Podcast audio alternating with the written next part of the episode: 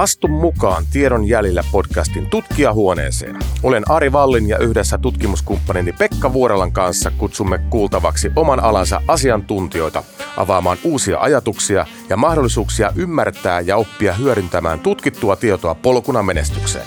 Väitämme, että tietoa on, se pitää vain osata kaivaa esiin.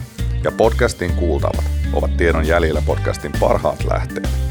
Käymme yhdessä läpi kiehtovia tarinoita yritysten käännekohdista, liikemaailman kiehtovista persoonista ja tarinoista tositapahtumien takaa. Olen tutkimusyhtiö InnoLinkin toimitusjohtaja ja osakas ja toiminut yli seitsemäntoista vuotta markkinatutkimuskentällä.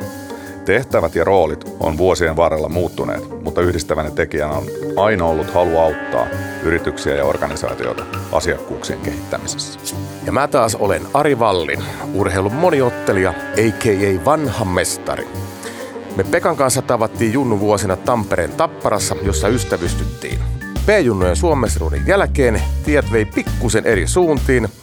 Mä jatkoin urheiluuraa, kahmin siinä muutaman mestaruuden, rakensin vähän omaa T V-sarjaani ja kommentoin tietenkin asiantuntevasti jääkiekkoa. Pekalla ei kiekossa ihanoo lahjat riittäneet ja hän pian opintojen jälkeen kaksituhattaseitsemän siirtyi InnoLinkin palvelukseen. Noin viisi vuotta sitten urat jälleen kietoutuvat yhteen, kun peliurani loppui ja mut saatiin houkuteltua mukaan tämän InnoLinkin huipputoimintaan. Halusimme perustaa podcastin Tiedon jäljillä, koska Suomessa hyödynnetään merkittävästi vähemmän tiedolla johtamista organisaatioiden päätöksenteossa. Esimerkiksi U S A:ssa, U K:ssa tehdään noin kuusi kertaa enemmän markkinatutkimusta kuin Suomessa suhteessa B K T. Kun maailmalla tutkitaan, Suomessa enemmän hutkitaan ja luotetaan hyvään perstuntumaan.